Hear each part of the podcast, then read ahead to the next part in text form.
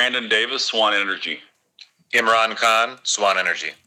Gentlemen, thank you for joining us this week on Mining Money, a place where we like to find pockets of positivity out in the marketplace and past success stories, of course, that help us navigate through the times of uncertainty like many people are feeling right now. So we've got Brandon Davis and Imran Khan with us, Swan Energy, a couple gentlemen that know the investments in and out because they've been there, done that, and that means the good, the bad, the ugly, the ups and the downs, because it's hard to have the ups without the downs in today's world. And so the two gentlemen, Brandon Davis and Imran Khan, thank you for joining the program today, Mining Money. How you doing? Doing great. Thanks for asking, Jason. Thank you for doing pretty well myself. Well, thank you for joining us. Hey, last week when we talked, you guys mentioned your staff a couple times about the importance of kind of having a good quality staff and some workers and really some people to fill in the gaps, that sort of thing. Well, for me, that was felt this week because I had to do some IT work at 3 a.m. on my website. And that really got me thinking, boy, it is really important to have a good staff in a deep, diverse, or that sort of, a bench, if you will, in baseball, and a good second-string quarterback to go, that sort of thing. So I thought, let's talk about your team a little bit to start this off. So talk about Swan Energy, what you guys have going over there, and why you guys are able to, do such great investments. For every great investment, there's a bad investment. So it goes both ways. But our staff here, we manage about 50 partnerships. And then on top of that, we manage 5 companies, and each company has its own website, just to put it in perspective for you. So we have 500% more problems than you do on just the website front. But yeah, it takes a good staff, and it's not necessarily a large staff. It's just a very competent, aggressive, hardworking staff. And I've had it in the past where I've had as many as 200 employees. Right now I have in the office under 20, which we actually get more done than we used to get done with 50 people in the office. So we've got great people, and that's not always been the case because as the company grew, it changed, and I had to change the people to keep up with the changing company. And that happens to all companies that are in business for 10, 12, 15 years. And grow and constantly are growing. And I guess in the business world, you're either growing or you're shrinking. And I've done a little bit of both. Right now we're on a growth plan, and we have petroleum engineers, plural, on staff, geologists we use on day rates because it's just, there's not enough geology in most of the projects we have that really matters because most of it's engineering. We have probably a half a dozen consulting engineers that we work with, depending on what projects we're doing and where they are, and a landman, and then of course there's the whole team of land people that are out there if we need them to put them to work on a project, and we've done that too. At one point, our land department was 30 people, so not that that's big, but it's not tiny either. I mean, we were making a lot happen, spending a lot of money on it, and making good money with it. So.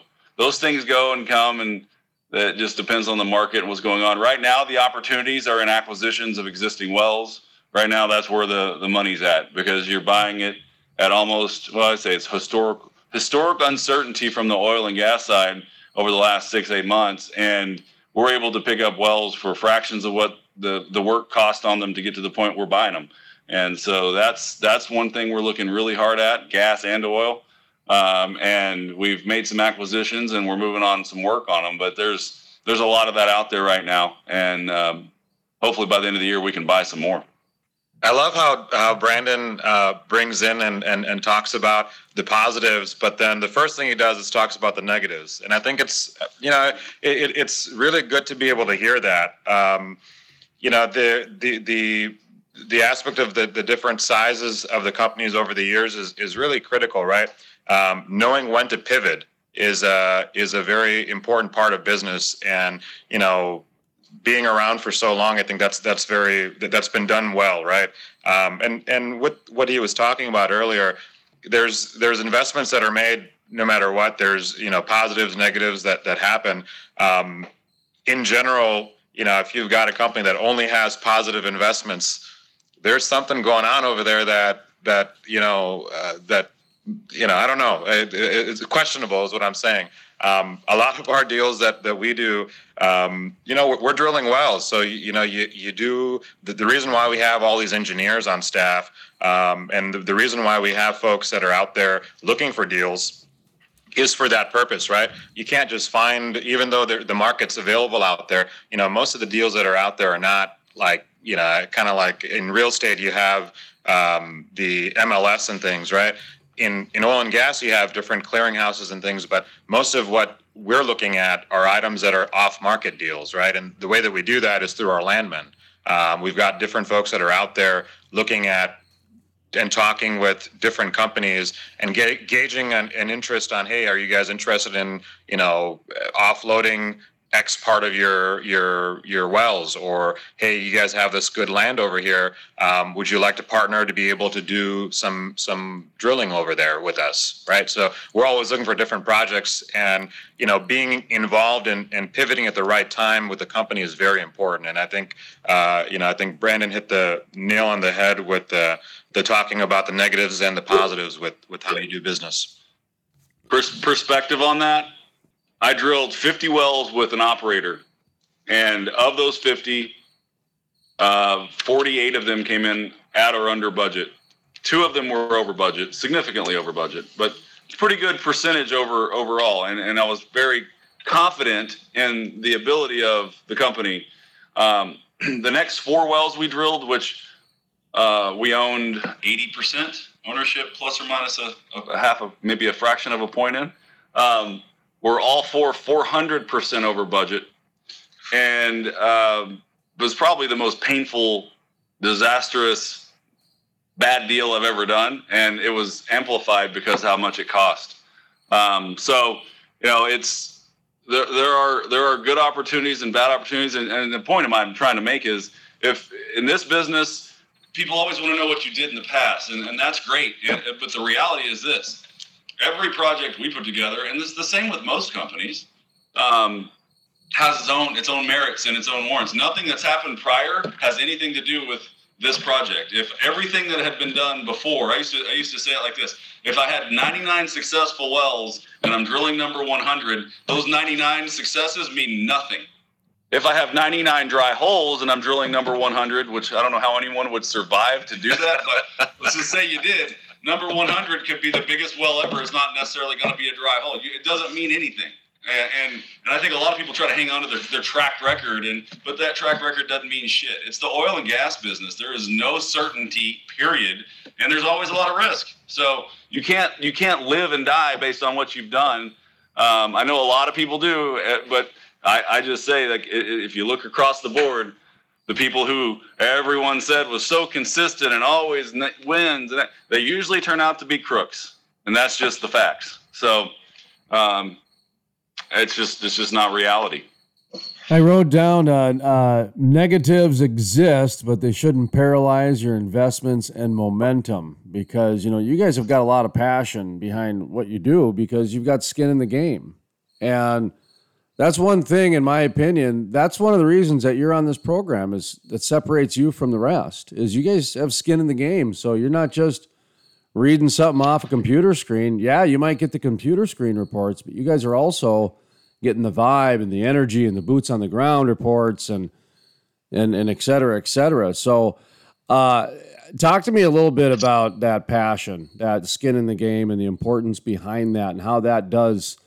And I guess, does it separate, you from an average person? I think it does.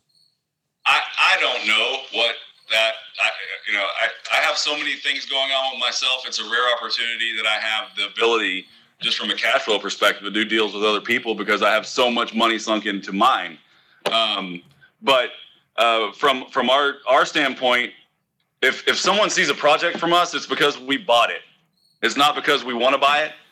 Or we're thinking about buying it, or we want them to buy it. It's because we bought it, we put some time in it, we may have put a bunch of money into it, depending on the circumstance, and now we've got it to a point where we're comfortable showing it to other people. The project that we're selling right now, for example, we bought 6 months ago, and just got to the point where we were ready to show people the project. The other ones that we're working on right now are 10-year-old projects that are just now to the point they're ready to bring in investors. And it's with a group we've never worked with before, and they have so much time and energy into it. And we've been working with them for 4 months to get the deal put together. And so that's how we function. You know, if we're going to do something, we're going to do it, whether we raise money or not. And so that's how we operate. All we're trying to do is make it where we can spread our money out further by bringing in investors versus just bringing it's all investors. So it's just a different way of looking at it. At one point in 2013, 2014, we were probably keeping 60% of our projects and only selling off about 40%. And that was because we had built up our cash flow and we're just using it all to drill more. And that's how it kind of panned out. It was just a matter of how many proposals we got to drill and what we drilled. So it's just, there's so many different ways to skin a cat, if you will. And as far as how deals are structured and who does what, I don't know. I don't care. I know what we do. I like what we do. I feel good about what we do. And that's really what keeps me coming to the office every day. I'm curious about your projects that you've named. I mean, I know that there's a lot of confidentiality and a lot of disclosure agreements, that sort of thing, but let's role play for a second. Pretend I'm, somebody who could potentially invest in one of your projects, and maybe we're, having a highball at the hotel lounge and that sort of thing. So it's a real shallow surface type of a description because, like I said, I know there's a lot of confidentiality involved in things, but talk to me like I'm a potential investor and with one of your projects. What type of expectations? I'm sorry, Jason, I can't talk to you if you're drinking. My moral compass will not allow me to try to sell you something while you're drinking. I just can't do it. You, sir, passed the SEC test. Yes, we've been. I've never done that either, and I hear about all these people taking people to to get drinks all the time and closing deals. I think that sounds dangerous to me. I knew a guy that tried to get out of a deal because he had 4 bourbons. So it's a thing. It is a thing. Yeah. Yes, it is. It's just no thanks. The first thing that we do when we talk to people is we find out if they're qualified to participate with us, and then that is that's crucial because if they're not, we won't even show them what we have. I mean, it's that confidential. We don't want anyone looking at it. They can't participate in it. The next thing is just the downside and the upside of the project, and we start with the downside and try to make sure the people that we're talking to understand that downside, which in most cases is you invest $1 million, you could lose $1 million. That's the way the way the risk works in oil and gas. And then from that point, we attempt to show someone the reason that we bought into it and what excites us, and if that excites them and they want to do it, great. If they don't, they don't. That's generally the way it goes. And it's not a new process. It's the same one that's been around for 100 years. As far as just here's why we bought this, here's why we're excited about it. What do you want to do? And the market is such right now that we when you're finding these deals, they're really great. And I say that from our own perspective, not an outside perspective, but the opportunities that are available are really great. And if you can be able to bring in partners to partner with you, rather than us doing, say, 2-3 projects, because of the deal flow that's out there currently, we can do 10-15 projects. Right. And that's kind of, the idea that we've got going into it. Right. And the skin in the game aspect of things that you were talking about earlier. Honestly, managing what people call it OPM, right? Other people's money. I hate that idea. I hate it. But it's at the same time, it's kind of like if you want to be able to grow and you want to be able to get to a certain point, it's a no-brainer to be able to get them in, especially after we've gone through and we've provided our money into the actual deals because we felt that strongly about it. Right. So that's kind of, it is risky, but we're in it to win it, and it might not happen, but we're going to do everything we can on our side to try to do the best of it. I have made acquisitions that I didn't turn around and put in front of people, because after further due diligence, after our acquisition, we determined that it wasn't suitable for us or anyone else as far as we were concerned. And that happens sometimes too. I mean, that's part of the deal. And we spent a lot of time. I can tell you that today, with prices where they are, we spend a lot less time looking at bad deals than we used to. When prices are up, a lot of things look good that aren't. And when prices are down, things that aren't good don't look good. And the things that look okay are probably really good. And that's, what we're looking at right now. It's just a different market, and it's kind of exciting. Momentum has definitely picked up here in the last 30 days, and I think the next 90 days are going to be real fun. Let's talk about the next 90 days. What do you foresee, I guess? What should people take a look at? What's are some of the tea leaves, if you will, that some people should keep an eye on? Well, for here, and this isn't the same in every state, but here, all the kids are going to go back to school September 8th. And you're talking Texas. So I'm talking Texas and most of the country. I don't think it's happening everywhere, but most places I believe it is. And that is going to bring back a little bit more normalcy to people's lives. And I think that's exciting. I think there's going to be a lot of energy in the business world, in every aspect of the business world, because people are going to have to get back into the grind. And I think it's going to start happening in September and October. And I think by the end of the year, our economy in general is going to just be going like full bore, like it was in February, which excites me, because that gets everybody moving and things happening. And for us, that's exciting, because people are able to make decisions and do things, and maybe they're getting paid rent that they weren't getting the last 6 months. And they're leasing properties that were abandoned, and things start happening like that free up capital, which allows people to buy into our deals. I mean, that's the way that the world goes around. Like, all the money doesn't come from one spigot, unfortunately for the Democrats. It's the truth. No, it's not. The government doesn't pay for shit. All they did is help us survive. I mean, I don't want to survive. I want to thrive. And I think that's what most people want. So we're going to go thrive. And I think the whole economy is getting ready to just light up when kids go back to school and parents can actually breathe a little. I've talked to people who are high executives in big companies that have children that have literally had to they're putting in 20-hour days to get their work done and take care of their kids because of the interruptions. And if they go to the office, they can do that same work in 6 hours. It's just everyone's tired, and they're tired from not being in their damn office, having to do 3 jobs because the government decided to shut everything down. It makes me crazy. Anyway, so screw the negative stuff, move it off. It's exciting because things are about to get way more normal in the next 90 days. That's what I'm talking about. We have a lot of exciting stuff going on here internally, but we don't need to get into that on here.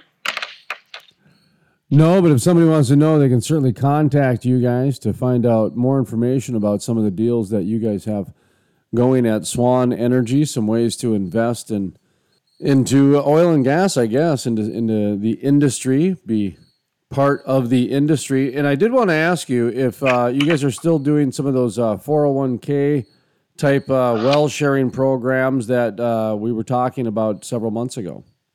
That's always that's an opportunity that's always available if someone wants to be able to roll over their 401k. But in general, most people are doing it right off of their regular incomes, right? Because a lot of if you're exactly. But there are people that do. I mean, it's just a private placement process of a 401k or an IRA. It's non-qualified funds. I mean, you can do that for most things.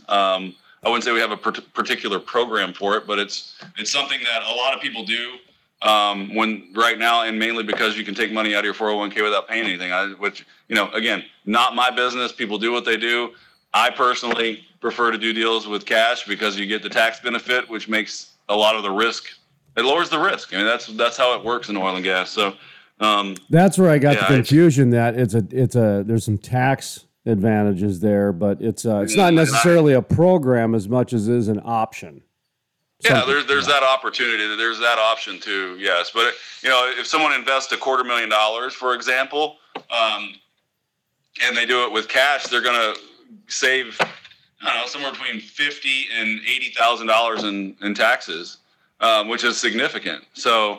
And that varies from person to person, state to state, as far as what that is. And everyone should always talk to their CPA, their accountant about it. But at the end of the day, it's a pretty big tax savings in the year the investment's made, and that's the reason most people want to do it with cash versus qualified funds. But you can't, and that's not my decision, not my choice. It's just we put the options on the table, and people do what they do. Well, Imran, you've been kind of quiet today, and Brandon, you were pretty upfront. You don't like to live in the past. You like to live in the present and strive for the future. So I feel embarrassed asking this question, but we did get an email in, and if anybody wants to email us, they certainly can. Jason@thecrudelife.com, or you know what, we should probably just set up miningmoney@thecrudelife.com. That way we can push it on social media. Now that I'm kind of thinking out loud here as we're have this weekly segment, Mining Money, here with Swan Energy. We've got Brandon Davis with us and Imran Khan, and we got this email in. Just somebody, they enjoyed our interview last week, and they were kind of wondering about your guys' first deal or one of your first deals. How, you know, just if you wouldn't mind talking about it a little bit, just maybe not get too far in depth, but they just wondered about, you know, how old were you and what was it, and you know, gosh, that sort of thing. Just some. Just some basics, you know, because there's a lot of people out there in the oil and gas industry that really do want to invest right now. They really do. But they're not used to the amount of uncertainty out there. They're used to uncertainty in the oil and gas industry, but they're not used to the uncertainty of, you know, the schools and the universities and some of the other things happening and that sort of thing. So there's just a few things out there. So I don't know if you guys have a few minutes to maybe talk a little bit about either an early investment or something like that, just to kind of, you know, share a little bit of those stories for some people out there so they can relate or kind of get motivated to get out there and kick some ass in the. Like I tell people, they just printed $7 trillion. Go get it, man. Go get it. My first deal that I remember was when I was 10 years old, and I was visiting my cousin in Farmington, New Mexico, and one day my aunt took us to a hobby shop, and we saw one of those rockets that you shoot up in the sky that we wanted. I can't remember how much it cost, a couple $100 maybe.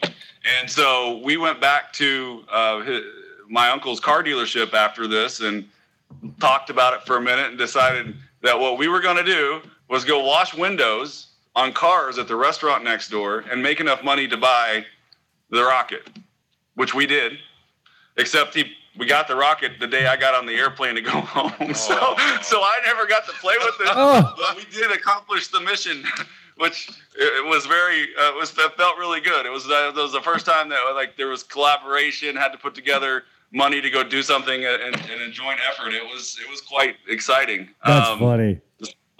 Yeah, that was my first business. You're like the project manager that flew into town and didn't get to see the actual event in its fruition, but you're a part of everything else. Behind it. But right. My cousin told me the rocket was really cool. So, how about you, Imran? You've had your fingers in a few pies. So, which you know, is there an early story that you care to share? I think last time I mentioned that, you know, the first business that I did, I got audited. It was basically like I was very much into cars, a lot of import cars. You know, back in the day, I was probably about 16, and I started this company called Import Power, and that was like my, you know, like this was before all these import shops and all these different things popped up in the 90s, and you know, I would buy different parts, and I set up this whole website because that was part of what was going on back then, and you know, started selling parts online while I was still in high school. And the first year that I did it, I wrote off a little bit too much, more than I should have, and I got audited, and it was just a funny story, but I learned from it quite a bit. So it was fun times. That's funny. When I stepped out, when I started my oil company, the first project I did was in Mississippi, and we started the work about a week before Katrina hit. Oh shit! And it took 6 months to finish what should have taken two weeks because of the hurricane, and it ended up being a failure.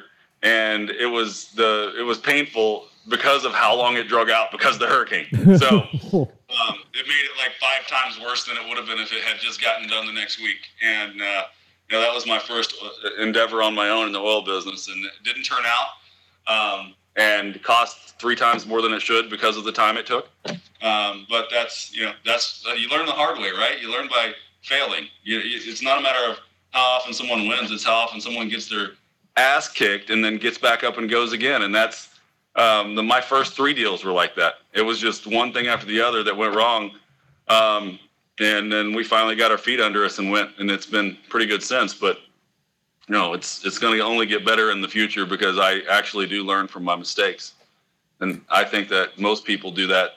Experience pays for sure. It does. It's expensive though. Very expensive. It is. And, you know, and it is relative, you know, it's relative. And you guys were talking about some of your, you know, early on days, and you got me thinking of back when I was 10 years old and I was a paper boy. And I needed, you know, I needed more money than what the paper route did. And back then we had to go door to door to collect, and everybody's wife had the checkbook. So here I am, a 10-year-old kid carrying these people month to month on their papers, you know, because back then nobody paid the newspaper. You had to go collect it. It was a different deal. The newspaper actually sent you a bill. So as a 10-year-old, you're a 1099 employee of the newspaper back then. And anyway, so I, you know, like a young entrepreneur, I decided to, because I had access to a photocopy machine. So I wrote up a nice flyer that, you know, I even drew traced a couple pictures. I think Charlie Brown mowing the lawn. And that's awesome. Yeah, and I'm like, mow your lawn, you know. And I started with this is no kidding. The first one I did was 8.5 by 11. Okay, and then I was so stupid I printed, you know, 100 of them, and I put them in every paper, and then I dropped them in the places. Well, then eventually I'm like, you know what? Why don't I just do half pages? Save my costs, all this other stuff, and time, and then I went to half page. Well, then I got smart enough, and this was over the course of several months. Keep in mind, because you're just so busy and you're caught up in your own stuff, and sometimes you need that team like you have, and sometimes you need a little bit more resource and that sort of thing, you know, what do they call it? See the forest from the trees, I think is the saying. But eventually what I did is I realized I'm just going to carry with a half a dozen of these flyers, and the lawns that need to be mowed, I'm going to put it in their newspaper on that day. So I went from 200 flyers down to 6. And I just remember thinking, going, God, I got to remember that through business. And I don't think I ever learned that lesson. I just keep relearning that lesson. But anyway, so. Well, you saying that just reminded me. So whenever I was in junior high and high school, I was on the poor end of the people that I played sports with. And I had a really cool basketball coach. His name was Ray West. He passed away last year. But he was super cool. And he would pay for me to go to these things, these events. But I had to work it off by rolling the newspapers on Saturday night for Sunday morning, the Sunday news. Mm-hmm. And so, you know, I spent a lot of nights rolling newspapers until 3 or 4 in the morning to work off all the things that he paid for me, which was really, really cool of him to do. And so I got my fill from newspapers from that. I never had to deliver one because by the time I was finished rolling them, I was so tired, there wasn't a chance I was doing anything but making it home. Oh, and I'll tell you what, man, just to let you know my beef on that story, halfway through my professional career as a newspaper carrier, we had to start carrying them and stuffing them on the fly. So they stopped, they stopped coming. The Sunday papers stopped coming inserted. We would get the paper. Right. That's what I'm saying. That's what we were rolling Sunday papers, and those things are thick. Oh yeah. Sections and well, you guys were one of the first ones they laid off, and then so what they did is they passed that on to the newspaper boys. So what we would do is we'd get a stack of Sunday papers and then a stack of ads, and we had to insert them that morning. So gee, I mean, they've just kept. That's what we did, and enrolled them. Right, I know. That was a great job for a long time, much like, you know, headline writers and that sort of thing. It's just, anyway, it's the evolution of the newsprint. You reminded me of a story on the lawn mowing part. So the first lawn that I mowed was my neighbor's, I remember, and halfway through mowing the lawnmower broke down. Oh, no. And all I wanted was $5 to be able to go buy some baseball cards, you know? Spent on fixing the lawnmower. I had to go get some guy across the street, and he helped me fix it. But it was like such a long process, and I was like in the middle of it. I was just like, oh no, what am I gonna do? How am I gonna tell this lady who already paid me that I only mowed half of her lawn? You know? And you got the money up front. Oh man, equipment breaks down, money up front. I tell you what, there's a lot of truckers right now just sweating bullets. It's just too much PTSD. Anyway, well, that's good. By the way, if anybody wants to, we'll go ahead and do that. Mining money at thecrudelife.com. If anybody has any questions for Swan Energy, Brandon Davis, Imran Khan, and occasionally Jeremy Pate joins us as well. So if you got a question about how to make some money, where the pockets of positivity are out there in the marketplace, or even if you want to swap some old war stories, because my goodness, it sounds like we've all been entrepreneurs since we were single digits. I mean, it's... Yes. Oh, yeah. Well, I mean, like you guys have said before in our past interviews, you're just born with it. And it's just, that's the way you approach life as an entrepreneur. So if nothing else, go ahead. You putting that picture of that race car with Swan Energy on the side of it gave me a little bit of anxiety, by the way, when I kept seeing the post on LinkedIn. I'm like, what is he doing? Oh my gosh! It's exciting. It was fun, but it was so expensive. Oh, was that an expensive hobby? Did that turn into? It was a business. It was not a hobby. But yes, it was extremely expensive. Extremely expensive. I would never suggest anyone do it ever. I'm just saying. No owning race teams. No race cars, unless you're 100% hobby, and that's a different ballgame. Yeah, it is different. Well, somebody like Joe Gibbs made it look so easy. I mean, he left football for it. So, I mean, hey, he had big money behind him. And the same big money that was behind the Redskins, and I didn't. So, well, isn't that kind of the bottom line though in NASCAR? is seriously, you need some big money in NASCAR. You do. Oh, do you? Yeah. Yes. I mean, it's a way better now though because. When I was doing it, we had a lease that we leased engines for each race, and it was like 6 figures for each race for an engine. And now they're using engines for like 4 races. Able to rebuild. And now after COVID, the new procedure, like they show up and race. There's no practice. We used to have 4 days that we'd have to travel, hotels for 40 or 50 people, airline tickets for 40 or 50 people, which the NASCAR has private charters, but it was still expensive. And you start, so now they go to the track and race on a day and that's it for the most part, which I guess if that would have happened, you could probably almost pay for it now with the purse money, which before was just a fraction of the budget. So, it's way better than it was. And I'm actually really pleased to see it move in the direction it did because where it was, there was no way anyone could come in and ever succeed. So it's kind of neat to see. You bring up a good point though. Sometimes the sexy fun, the ones that you can brag about at the dinner parties, investments aren't always the best. You're paying an arm and a leg for some good stories at the time, because I remember when logistics was making all kinds of money, these guys that were investing in logistics people were falling asleep halfway through the sentence, but they were making money hand over fist because it was the thing to do. And I kind of look at the oil and gas industry like that right now, where it is so primed right now with the way natural gas prices are, the way oil prices are. Last week you mentioned the international investments are starting to leave the shale play USA, which is a great sign. So let's just kind of conclude a little bit about some opportunities or some positivity out there in the oil and gas investment world. So. Talk to me about how people can contact you and just kind of a conclusion about, right now investing in oil and gas. Well, if anyone wants to reach out to us, they can go to Swan Energy Inc. It's swanenergyinc.com and contact us. It has our contact information in there. And you can also fill out information if you'd like to see what we're working on. You can go there. As far as hot things in the market, there's a lot.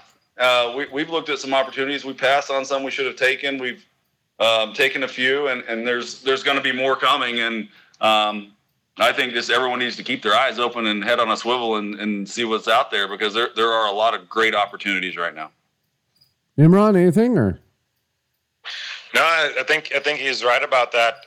The biggest thing is just kind of following. If you just look at where oil's gone and the fact that it's touched the bottom and moving back up in the right direction, the stabilization is the main thing, right? And I think the fact that in the last 6 months it's been very unstable, the volatility has been so high, it is why the prices are where they're at, and that's really what's causing all the opportunities right now. And I think in the next, probably by the end of the year, we'll have even more that are going to get better and better. So that's kind of what we're looking forward to right now.